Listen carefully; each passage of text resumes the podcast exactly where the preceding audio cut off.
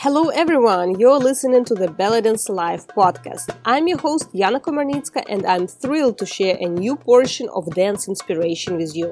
If you are a new listener, welcome to the show. Don't forget to subscribe and receive automatic updates about our new episodes.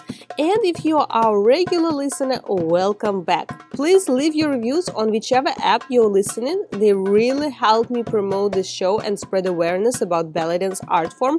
Plus, I really like hearing back from you. On this note, let's get to our today's episode. This episode was brought to you by the Iana Dance Club, a meeting place for committed dance enthusiasts of all levels. Most of our members share that the club helped them to improve consistency in their training, meet new dance friends, and discover various topics through hundreds of different tutorials. This is definitely a belly dance training that becomes a lifestyle. Learn more at ianadanceclub.com, link in the show notes, or simply visit ianadanceclub.com and try for seven days for free.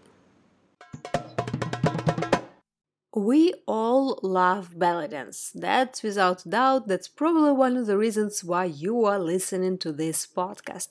But we also know that there is so much more beyond belly dance in this field and this art form. And today I suggest to hear parts of the stories of people who really fall in love with folkloric dances of not only Middle East but Near East in general, and they either switched uh, from belly dance, from oriental dance to specialize in the folklore, or they became very active in it along together with uh, belly dance, or they found a way or inspiration to bring some elements of folklore into their belly dance. So all this is waiting for you in our today's episode. It's people who are really inspired by folklore of different Near East countries, and today you will hear from Apsara, Nada El Masriya, Samantha Burnstein, and Gigi Dilsah.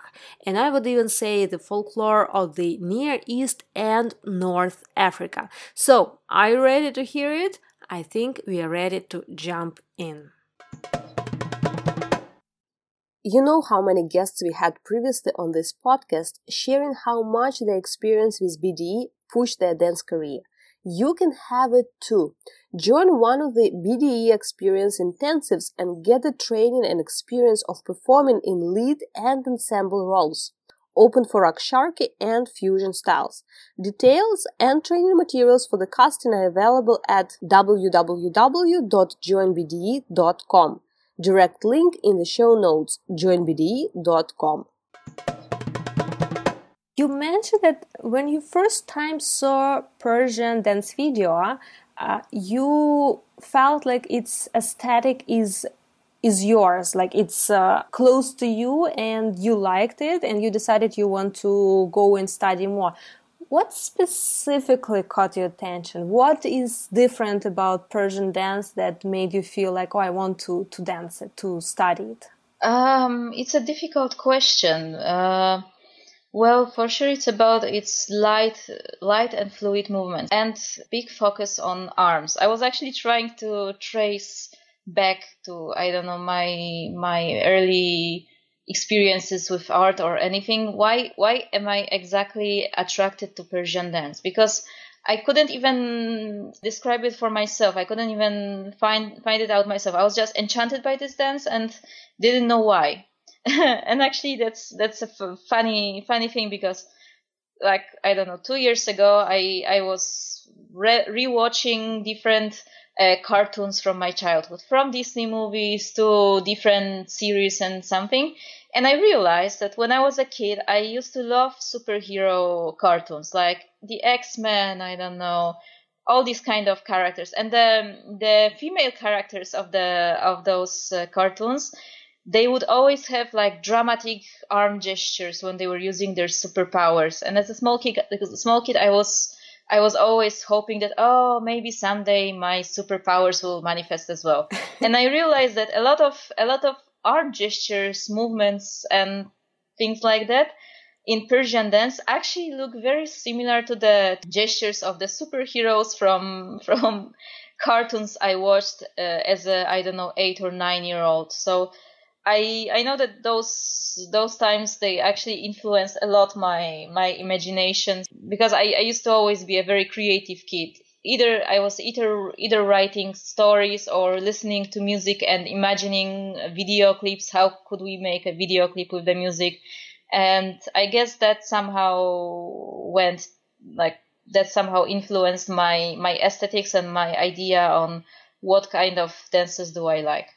But also the, the thing that I love about Persian dance is uh, well the first thing that drew me to the to that dance is exactly its fluidity, its very princess like atmosphere, very uh, like femininity, but a different kind of femininity than uh, what I experienced from belly dancing or Indian dance. The subtle kind of girly femininity, I would call it. Girly femininity instead of uh, the uh, sensual femininity, mm-hmm. which uh, I, I connect more. Uh, my personality, my character connects more with with the girly femininity. Because first I, I discovered that uh, what I call neoclassical Persian dance, that it's like commonly called classical dance, uh, classical Persian dance, but after studying in during studying in San Francisco, I I realized that actually there is a huge variety of uh, Iranian dances, not only among the solo improvised dance, but also the the folkloric dances, the the ritualistic dances, the um, dances of of different historical period. And I'm not only talking about uh, about the I don't know Safavi times, Qajar times, and so on. But also, if you if you look if you actually look at the 20th century and the tendencies of uh, dance in in different decades of 20th century in Iran, if you look at the old videos, actually you can see that there were a little different aesthetics for I don't know 1970s, 1980s, 1990s. I mean 1990s the uh, outside of Iran, of course, but Iranian dances are like a huge box full of different techniques, and I I realized that I love every single of them. I love the um, coquetry of uh, Qajari dance. I love the lively, happy folkloric dances. I love the sama and all the whirling and more spiritual dance. I love, and I of course love the neoclassical style, which gives a lot of freedom for including your own elements, your own movements, your own um, ideas within the frame of Persian aesthetics. So the thing that I love about Iranian dance is that uh, depending on my mood, I can either um, do folkloric dance if I'm like if I have a very highly energetic mood mood and I want to just express my joy or I can connect with the audience by this qajar kereshme coquetry or I can become a beautiful princess on the huge stage dancing the neoclassical style. Like for me, I was always uh, sort of like the dancer of the family, even though everybody dances. But I was the one that when there's a party, everybody waited for me to stand up and dance and like, you know, pushed me, hey, yalla, show us this dance, show us this dance and stuff like that. Uh, but for the training itself, um, it was the, um, to, to, to be, uh, to be like your idol like for me at that time was like farida fahmi of course like it was mm. like i just want to be on stage like her and that flowing movement and uh, beauty and uh, probably also the respect that came with that uh, with the folklore truth you know mm-hmm. Uh, that didn't really happen with the oriental dance itself like it was like all families would sit down and watch Farida Fahmi and respect her, you know, and uh, and watch the movies over and over and over. So all that kind of made me feel like I want to be on stage too. I want to do the same thing, you know. I want to I want to do the same footwork. So I used to actually just memorize her footwork. Like I would just uh, from from the TV, you know, from like uh, the Gharam Fil Karnak and all the and probably every single folkloric uh, dancer have started the same way as exactly as I'm saying. You're probably going to hear this story from all of us. but know? you were mostly focusing on folkloric dance, Folklore. not, not oriental. Yes, yes, yes. Like of course, the the Ras Shari, we all danced it at home. Like it was like that's what we danced at home is. Uh, is uh, Ras Shari, mm-hmm. Oriental dance, you know.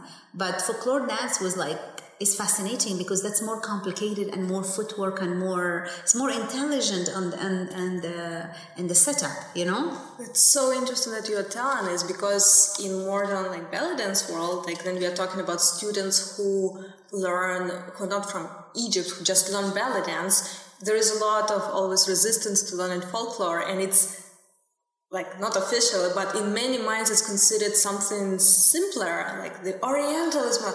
And now hearing from you mm. completely opposite, and yeah. you as a representative of culture who grew up and like yeah. saying that folklore is much more difficult. That's very yes, interesting. Yes, absolutely. Because um, I mean, I don't even need to do, to defend that element because if you think about every single artist who is an Oriental dancer, either she started learning folklore first and then became an Oriental dancer, or she started in cabarets and then after that hired a trainer to train her and give her the footwork.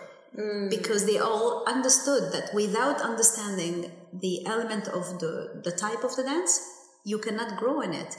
You will only be doing the three quarter, you know, three quarter square uh, dance, which is is muscles and um, and textures and feelings. You know what I mean? Mm-hmm. But folklore give you more of a stage covering uh, footwork. Like nowadays, we're fascinated with all modern dance, like modern modern Oriental dance. It's not modern. It's all folkloric based. Bring me any of the new artists that is dancing now and look at their footwork related straight to folklore. Mm-hmm. Every single move, you know like why we have the istarad, which is the beginning of a mise-en-scène, is so fascinating now instead of just shane, shane, shane, shane, right? Is because they have taken so many elements from folklore. Arabesque, pas all this stuff is all from Egyptian folklore, which is, of course, from the legendary Mahmoud Reda. Every single one that is successful and appealing to, especially to the Western culture, you know, with the speed and the too much travel and stuff like that is because they're completely inspired or, or, or originally based on the Egyptian folklore. Without that, what, what would we do? Like, what would we do? Would be would be the entire song standing, um, you know, doing melodic movement and some shimmies. That's it there's no inter- interactive uh, motions of display on stage. I kind of feel that's such a shame that in today's belly dance training we kind of skip this layer because I was me as a foreign, let's say, non-Arabic dancer who was trained in Ukraine originally and then later traveling workshops, I kind of felt we skip this layer, this part of training explanations. We right away learn those steps as an Oriental belly yeah. dance steps. Yeah. And there is a lot of resistance going and learn some folkloric Folklore. steps. And you start like, oh yeah, I know this step from my belly dance class, but no, it's actually opposite. It comes from folklore. Exactly, exactly. Yeah, it's it's a shame. It's a it's a very. Uh, I think it's a shame because international and um, dancers from all over the world now they're fascinating. Their their skills are fascinating, but I feel like they hit roadblock, like I say, mm. a roadblock where they just stopped right there and there's no more development. And I really think, and a true believer, it's because of folklore. Because when you when you build a one floor house that does not have a foundation, you cannot go beyond that one floor. That's nice comparison. Right? But if you have a good, strong foundation, you have so much to offer the world. Like you have so much information that it's enough for another hundred years to come. You probably, I'll probably be dead before I, I give all what I have inside inside my head. Do you know what I mean? And it's because the foundation is strong. I have so many ideas. You know, I have so many repertoires. I have so many um, uh, character. I have so many. You know, and it's all. I thank folklore for it. I thank folklore for it because it taught me so much. It taught me a very intelligent footwork it taught me understanding the differentiation between a movement in Oriental, in, in Ras al-Shar'i, versus in folklore. The character changing between a modern, a modern Cairo woman, right, versus a different city in Egypt, a different city. Even within Cairo itself, the variation of different character and stories, right? Mm-hmm. Like all this is the culture and the folkloric aspect of it. How how how am I supposed to? And this is something I always ask dancers. How are you supposed to um, do a, a drop dead gorgeous, absolutely stunning mise en scène if you don't understand the characteristic behind the music that you're dancing to? Because this music comes from a cultural perspective, comes from folklore. Mm-hmm. If I'm going to do a little bit of Saidi there, wouldn't be worth it to understand who is the Saidi woman, what her floor footwork look like, what uh, you know, what, or at least what's the representation of her. Like we understand the real character in real life, but also we understand the representation of her on stage, what it what it looks like. You are now only specializing in folklore so how was that transition? because now you don't do belly dance. No, I've stopped that. I fill in the odd class, like teaching a belly dance class. Uh, but I don't perform. I haven't for a few years and I don't really organize classes of that anymore. Like I'm not really active in that. But for me, ret- the, the getting into the, uh, the more folkloric styles, it, for me, it wasn't so much a transition as coming full circle because my original interest after I'd seriously studied modern dance was uh, I'd left modern dance to go into, I, I was sort of searching for other forms of dance that weren't, you know, where there was this connection with the audience that I wasn't finding in more Western mm-hmm. modern dance, or what they call that third wall, you know, where they're performing and I had there was a, that's that that there was a point where I was doing a little bit of flamenco. I did some Indian Kathak dance, and then I got into West African dance, and so I was already more interested in sort of the I don't want to say ethnic dance, but dances of from different countries around the world, and not so much this Western art dance. Um, I wanted that connection. So at one point, it ended up discovering more, you know, Arabic dance, Egyptian specifically. My first teacher was Egyptian, and um, Denise and Anne in the Ottawa area, Gatineau area, uh, and um, and I think probably at that point there was a branch where I was really interested in the culture and the earthy sort of folky styles. And she was a folk. My teacher was a former folkloric dancer of the Kawmeya troupe from Egypt, who's in Canada now. Um, and um, and then somehow I feel like I got into the more belly dance, like the glitzy, glamoury style, which was mm-hmm. never fully my style. Um, and so when I re- got back into other styles of dance, like after, you know, being more in the more glamorous, um, blinged out uh, belly dancer world, to me, getting back into my interest of the, I don't want to say the, some of the other cultural styles of other countries around, you know, the MENAT region. And also, it was more of like a coming home to me. So it wasn't like I, it was like a return to what I was always mm. interested in. Um, so it wasn't like, oh, now this is new. It was like actually coming back, just discovering other regions that I was more interested in. Uh, and I really wanted to dive into. So for me, it was like a natural, uh, full circle, if I want to call it. And, um, and also during that whole time, I'd been doing a, a degree in anthropology with my specific focus, interest was in dance ethnology. So I did a degree in anthropology so I could study dance. And uh, in that time, I'd done different projects on different elements of usually Middle Eastern dance because that's what my interest was, in North African. So to me, coming back to the more folky dances of the people, I will call them, uh, you know, it was just a natural, natural sort of return to what I was interested in, more diving into the the that cultural element. Not that belly dance doesn't have that, but it wasn't for me. It was never about just the performance and the stage. It was always returning back to the culture. So that was has always been my main interest. Mm. So it just felt like a total natural. And at just some point, I just got so obsessed that I left more of the Oriental dance to the side. It just wasn't. There's so much to discover. And i don't so it just was a natural thing for me. It wasn't uh, like a new thing. Mm-hmm. styles are new. I discovered new styles that i was like oh my god i didn't know about this or new regions and i didn't know and i needed to explore for myself. But for me it's fairly natural. Like it's it's always been what i've done sort of. Yeah.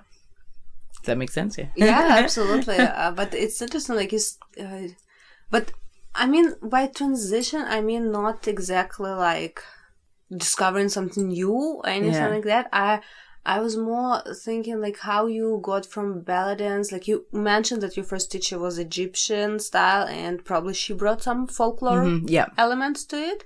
Uh, because I found in different countries there are different styles of teaching. Like, uh, for instance, in Ukraine, when I was studying belly dance, it was literally like just one class belly dance, like those beginners, intermediate, advanced. That's it. And if teacher decides that next semester you are teach you are learning Tunisian folklore as your main choreography of the semester, you are doing it No, yeah. unless you're going and switching studio. In Canada, I don't know in those years, but like now, for instance, I see, and I don't, I think it's in many other countries, they have like uh, belly dance technique level one, belly dance technique level like four, five, six. Then uh, technique with zills, then uh, folklore, then class with a prop. Right. So it's too many choices, and then people usually they don't go to folklore class. If they come to Yeah. belly dance studio, the general students, they go to belly dance class or technique or choreography yeah. or props. Like folklore is usually one of the last choices they do. Yeah. Not always, but usually. So I was more curious how, like, Uh. because I know we talked just recently that you were really obsessed with belly dance at some point. So if you can tell a little bit about that time of your life Yeah. and how even being super obsessed and successful as a performer like you had so many gigs uh, as a belly dancer how did it came to the point that now you actually don't do ballet you're very successful in folklore style but uh, i think for many dancers belly dancers who are obsessed currently with belly dance is like what do you mean to stop doing belly dance and just do folklore so how do Yeah. this interest in folklore uh, grow and why you did like why wasn't it going together belly dance and folklore Yeah, and it did actually. So it's not like one day I stopped, to, like I'm going to stop everything belly dance and Oriental dance and just do this. There was several years where it overlapped, you know. So, um, and even when I was a belly dancer, I think, I think I did. I loved classical Arabic music, you know, Kulthum and all the Abdel Halim and all this. But uh, I think what people would probably remember me for was my more baladi style, my more side. Like I was definitely more of an earthy dancer. Just just how I've been as a trained as a modern dancer and a West African dancer. I was very earthy, so that was generally natural natural for me already. But there were many years where it overlapped. So I would start to like, I started doing my research. I was researching things, and I was still doing like you know gigging at some club on Friday night, like totally belly dance. Um, and I think there were many years where it overlapped, and then I think I started to be drawn to other musics too. You know, you go to a club and you're like, "What is this kind of music?" Like, you know, these curi- hearing different things and and then needing to know more about it, and then learning more about some style that is like, "Oh my gosh," you know, because sometimes I knew there was all these other things, but like the Egyptian Lebanese belly dance world and especially Egyptian, sometimes we don't get exposed as immediately, depending on who our teachers are and where we are and all these things. You're like, well, this is this is what it is, you know. But then there's so much more, and so I I did I think moving to this city where I'm in now, Montreal, I started to hear other musics too, and it really piqued my curiosity. And I was like, what is this? These rhythms. There was a lot of North African influence that I was like, wow, this is different. I love this. What are these rhythms? So, you know, exploring, going to clubs, I'm like, why are the, oh my God, this dances, these people are dancing differently. And it was not like Lebanese, which I was used to, for example, because most of the clubs where I'd been in previously. So there was many years where it started to overlap and I was like, okay, I'm doing my gigs, uh, you know, cabaret, belly dance set. And then I'd, but then I'd be like, okay, well, I'm learning about this. And so there was a lot of years where it overlapped. But then there was a point where, first of all, I didn't want to, like, I was leaving the performance. I didn't want to perform every weekend and all this whole thing about belly dance. And then it just seemed like my own artistic needs were like, I just need to go deeper into these other things.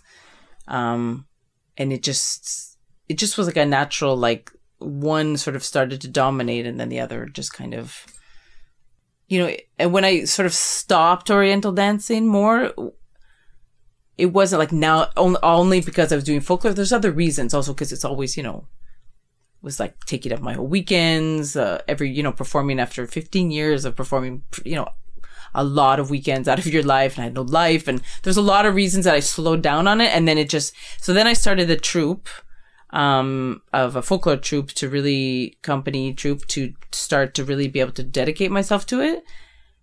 And then I just like, I just was like obsessed and the Oriental dance, like as I was, it just sort of took up less space and, and I personally was less inspired by what I was seeing too around me. And the, that's, you know, without my own critique of what I was seeing, like ha- going on in the belly dance wars was less inspiring to me personally as an artist. So, uh, just, it just like, I just went in the direction and I never looked back. But it's not like I would never do Oriental dance again. I, I'm not so interested in performing for myself, but you know, I just, I do love the music and I love the way it makes my body feel. But, but yeah, it was just this natural kind of, um, I'd say it's more of an artistic, you know, journey than like a choice I made um, to do one over the other. Because you can do both. You can definitely do both.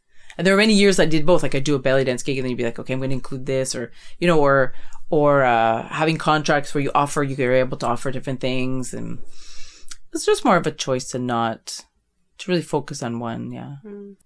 But also one fascinating thing is that you also transitions mainly in the folklore styles that are not typically taught in ballet and school. Yeah. like we're not talking here about like Egyptian folklore. Right, Like we are talking about Moroccan, Algerian, Iraqi. Yeah. Can you add? Tunisian, a lot of Khaliji. Those are my main styles, and a lot of other exploring, taking classes in. I would take whatever I could find. You know, uh, I was in a church basement with a Debki troupe. I'm taking a class of some Turkish thing that. I, I like I was just like I got to discover everything. Yeah, I mean I specialize, but so those aren't my specialties. But um, there's so much to know, you know. And you also put the whole troupe Yeah. just about those Yeah. styles, based on those styles, folklore, like Yeah. not ballet and troupe, which was uh, also commercially successful because Mm-hmm. like you have requests and gigs. But do you think the your interest in those specific styles, or maybe how fast you found those styles, was it anything? Influenced by uh, the place that you live now, by Montreal, or was it started regardless somewhere before you moved in? I think it's both, actually. You know, I mean, I think it's a lot of things. Maybe it's a little bit of destiny that I ended up here too. Well, ended up it's it's not that far of a leap from where I was before, only two hours away. But um, there was, I think there's a combination because I had been studying West African dance, and I loved it. You know, and I had also been studying belly dance at that time. So I was studying these two dances, very Arabic kind of Egyptian belly dance and West African dance. And I went to Af- uh, West Africa a few times and ended up going to Morocco through that time. And there was this point, and being in, in, in West Africa, all the countries I were in were, um, more based in Muslim traditions. And so hearing this and, and having the cultures of, of mix, not mixed cultures, but they were heavily dominated by the Arabic influence of Islam and stuff. And I was like, whoa, there's places where these things like kind of cross over, you know? And it piqued my interest. Like, I was like, whoa, these musics are, you know, we want to put things in boxes like this is this and this, but it's not quite geography and cultures didn't, they don't stay like that. And I was like, wow, this is fascinating. And that piqued my interest. And then I ended up after that moving to Montreal where I sort of stumbled into this large population of North African people. And I was like, this is like what, like these rhythms just called to me this mixture of, um, what I loved about the African nature of, I mean, I'm generalizing, but uh, African music, but there's like a, an essence to it mixed with the Northern African stuff, which is, can be Berber, can be Arab, can be the tonality of singing. And I was like, this is, this is everything I've been looking for.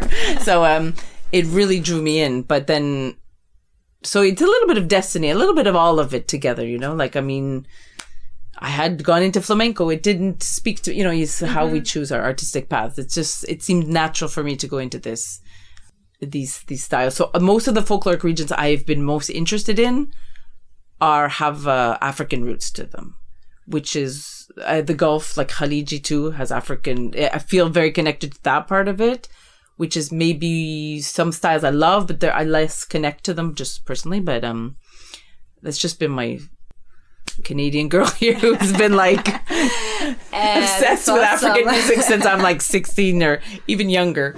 Um, but I don't know. It's what it is. So I connected to that part, but it's um yeah. It maybe it's a little bit of destiny. Who knows how these artistic, you know, you looking back, I can see that now, but I didn't see the pieces. Uh, they say you can connect dots on the looking backwards. yeah, but it, it, makes sense. Yeah, and it feels natural. It doesn't feel like I chose them. It feels like that's where the, mm-hmm. you know, life took me. And it was a natural thing, you know. And how did your learning uh, journey continued? Uh, because we, you mentioned that first you start Middle Eastern and like North yeah. African folklore with Egyptian, which is very typical for belly yeah. dancer but uh, then like now you're more into specializing more in like Moroccan and Berber and Tunisian. How was your learning process? Like, did you literally got some teacher who inspired you or you got it from music I, mm-hmm. I keep mm-hmm. hearing you talking again again about music so it kind of gives yeah. me an idea that it's main your inspiration and yeah inspiration to keep learning and discovering but because it's not a style that that's that easy to go and learn somewhere no. and especially it's very confusing what is true information and what is not true information uh, what you find on the internet or mm-hmm. someone told you like is it really the thing or they just making it yeah. for you or someone put random thing on internet and just called it moroccan dance yeah and uh to start with the music for me all like i mean i've been dancing since i'm a kid and it was always about the music you know like that's what draw drew me in the most there's lots of great musics in the world too but you know some just speak to you like in a way that is just if i don't love the music i can't you know i just can't. That's the that's my gateway mm-hmm. to it. It's not the costumes. It's not the stage. It's not performing. It's the music. Like that's you know. So that's that's the big thing for me. But um the learning is difficult because there are f- so most of my learning like it happened a little bit by accident. So most of my learning in these styles was not through the dance world like mm. belly dance school or classes i had the odd workshop you know some teacher would be visiting who knew about something some folkloric style but it happened by ac- a little bit by accident um, and I'd say 95% of all my teachers that I, and I say teachers in the sense of anybody who taught me, um, were not from the Oriental dance community. They were, so like the first experience was like a friend who said, Oh, I have a, I'm dancing in this troupe, like, you know, this Quebecois girl. And she said, Oh, it's an Algerian troupe. Do, do you want to join? And I was like, okay, like I don't really know what that's about, you know? And it's like me and her and a bunch of you know everybody else is Algerian, and then that happened to me twice. Mm-hmm. Another group, which was just Berber Algerian, and these people were not in the dancey world; like they were just dancing within the communities.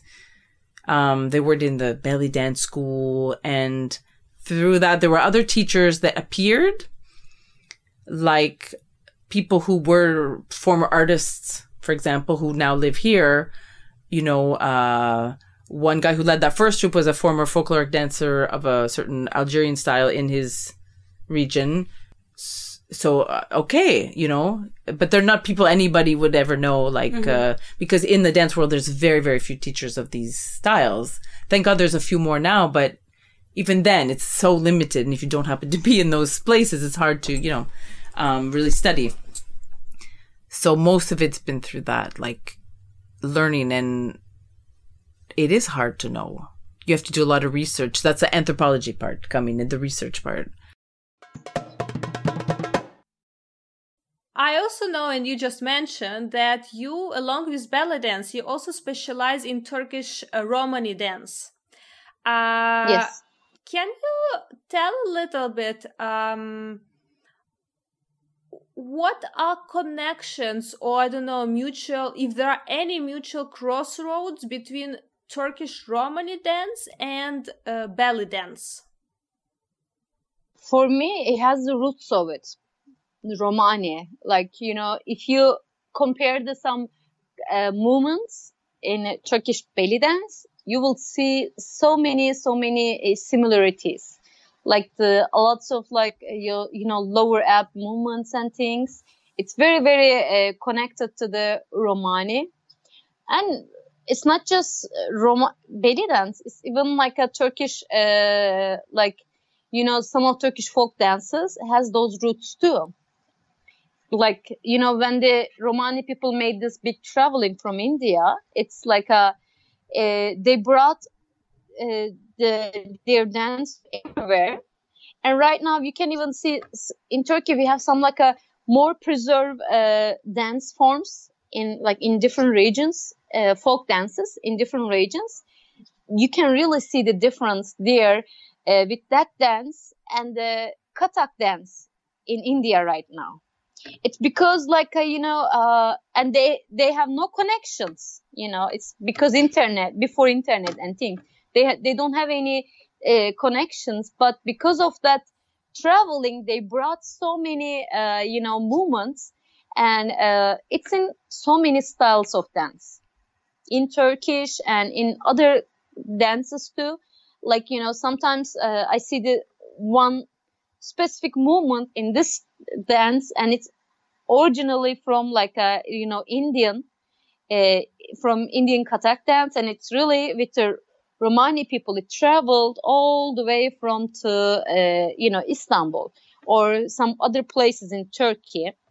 And uh, for belly dance it's also like uh, also there we had like a lot of uh, romani uh, belly dancers who were Romani native uh, da- belly dancers, like you know, and they know uh, their belly dance uh, Romani moves a lot, and they would put it in the belly dance. So we have that one too.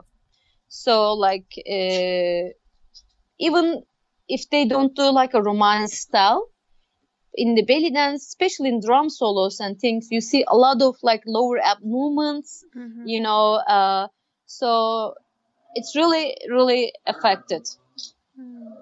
and let me see other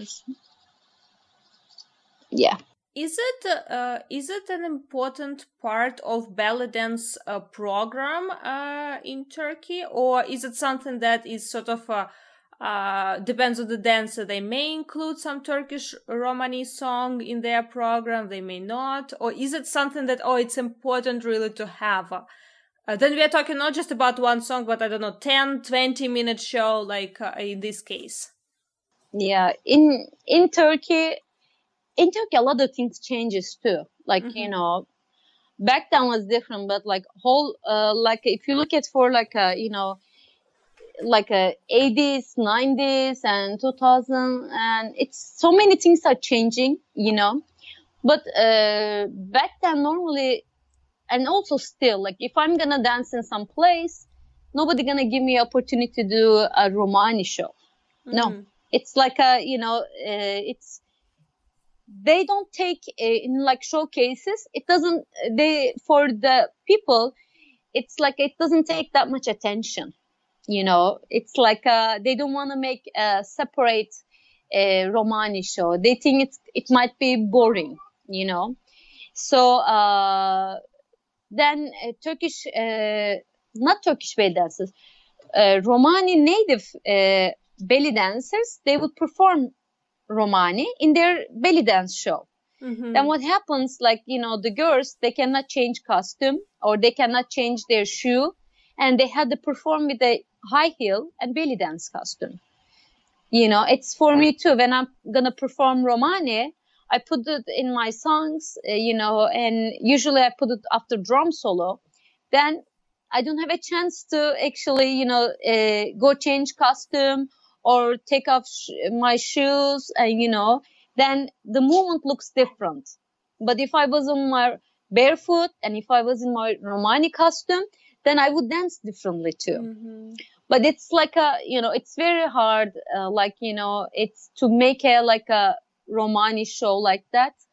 And, uh, so, but in US is also other countries is different because you can do a show and then you can do full, uh, you know, Romani show. Mm-hmm. And then it becomes more richer and richer and you do more movements. So it's, for me, it's, it's very hard to perform Romani like, like the origin way, you know, Mhm. and it's, it has to be a festival happening in Istanbul or something, or, uh, or some kind of like a, uh, some kind of like recording that I do it for myself or something.